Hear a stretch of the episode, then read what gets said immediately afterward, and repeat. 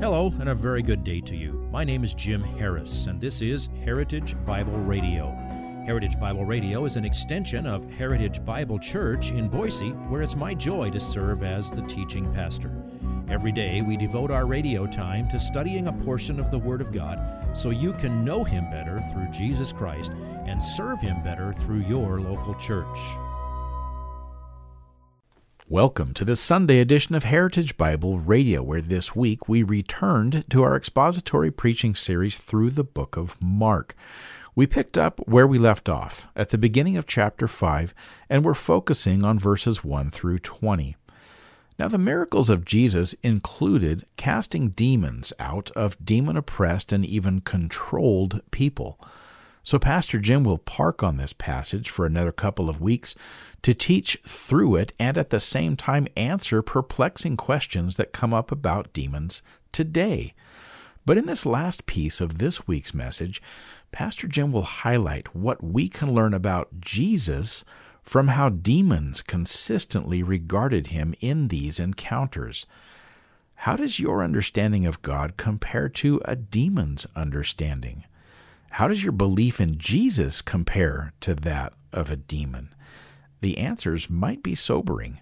Here is the last segment of the message entitled Jesus' Power Over Demons, Part 1.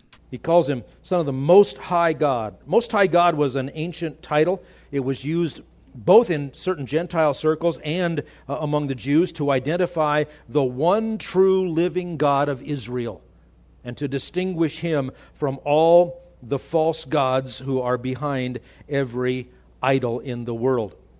In Genesis 14 8, remember that strange guy, Melchizedek? Sort of shows up out of nowhere and encounters Abraham when Abraham's coming back from battle, and it identifies Melchizedek as a priest of God Most High.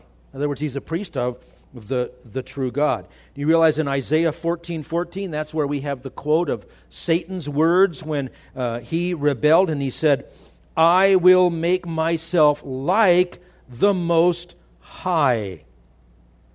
Then think back to when the angel Gabriel came and spoke to Mary about this plan for her to conceive and to bear Jesus. Luke 132. Gabriel says to Mary, "He will be great and will be called the Son of the Most High." And the Lord God will give him the throne of his father David. In other words, he's going to be God the Son who will fulfill all the promises to David for a, a permanent kingdom. Go down three more verses, Luke 135.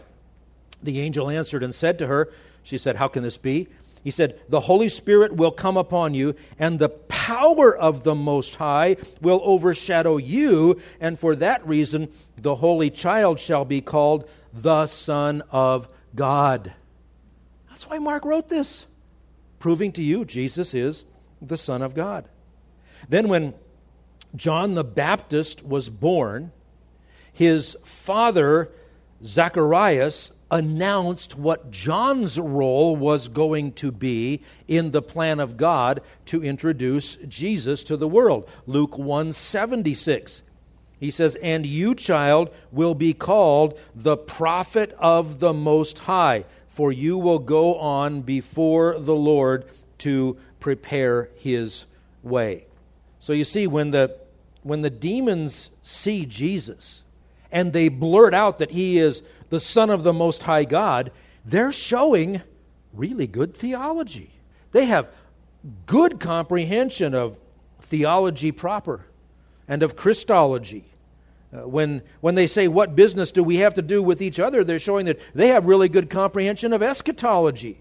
When they know the inroads into the lives of the men and women they possess and how to worm their way in and how to market their nonsense, they show great, uh, great comprehension of biblical anthropology and hamartiology when they, contru- when they corrupt the gospel by adding works to faith or by redefining Jesus or redefining the atonement. They show great comprehension of soteriology.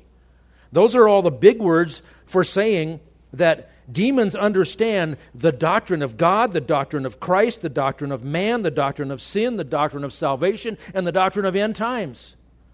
Oh, and by the way, the rest of it too. That's why the New Testament makes such a big deal out of calling you to saving faith, which is more than just mental understanding. Interesting passage. You've seen what these demons know. Uh, James in James chapter 2 is saying if you, if you really do have faith, it's going to change you. And in part of his argument, he says this James 2 19. You believe that God is one? You have good doctrine of God? You even understand that He's one essence, eternally manifesting Himself in three distinct persons? He says, You believe God is one? You do well. The demons also believe and shudder. That's why they're saying, Uh, wait a minute. What do we have to do with you? We thought we had a lot more time. What are you doing here? Do you merely believe a set of doctrines? You understand? One essence, three persons. You understand that Jesus is his son, and you say he died for your sins. That's great. But that's not enough. You have to act upon that. You have to confess that you are a sinner, that you understand that you are, uh, because of your sin, alienated from God. You deserve the same eternal torment as those demons and as Satan himself. The gospel is nothing less than the fantastic news that Christ took the wrath of God that you deserve for your sins, and he, and He's giving you His righteousness, which you could never attain to. There are far too many people who proclaim faith in God and in Jesus Christ, and it's a kind of faith that is right on par with what the demons believe. They have accurate knowledge of what the Bible teaches, but they don't submit themselves to the Lord Jesus Christ because they're in rebellion and they hate God. And you don't get God off your back just by saying, Yes, I can check all the boxes on that list. It's more than that.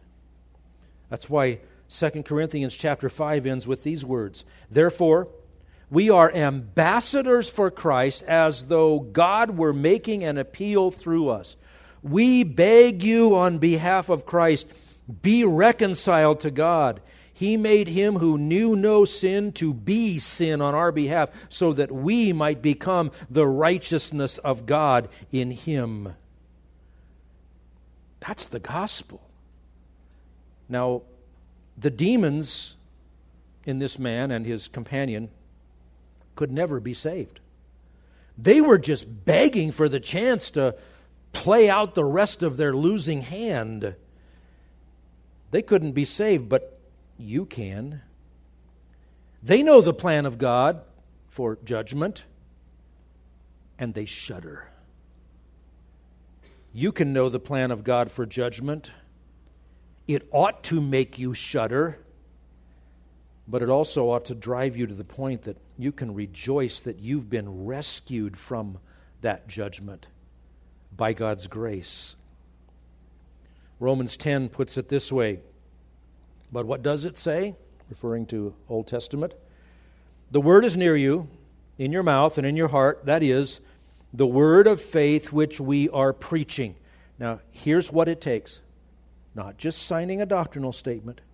Here's what it takes that if you confess with your mouth Jesus as Lord and believe in your heart that God raised him from the dead, you will be saved. For with the heart a person believes, resulting in righteousness, and with the mouth he confesses, resulting in salvation.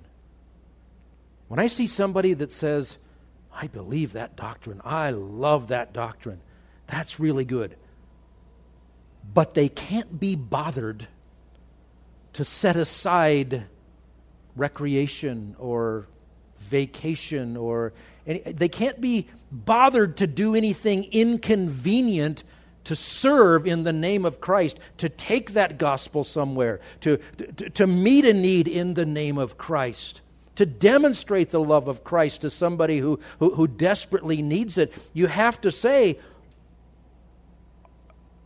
Do you believe? And, and shudder at the prospect of judgment?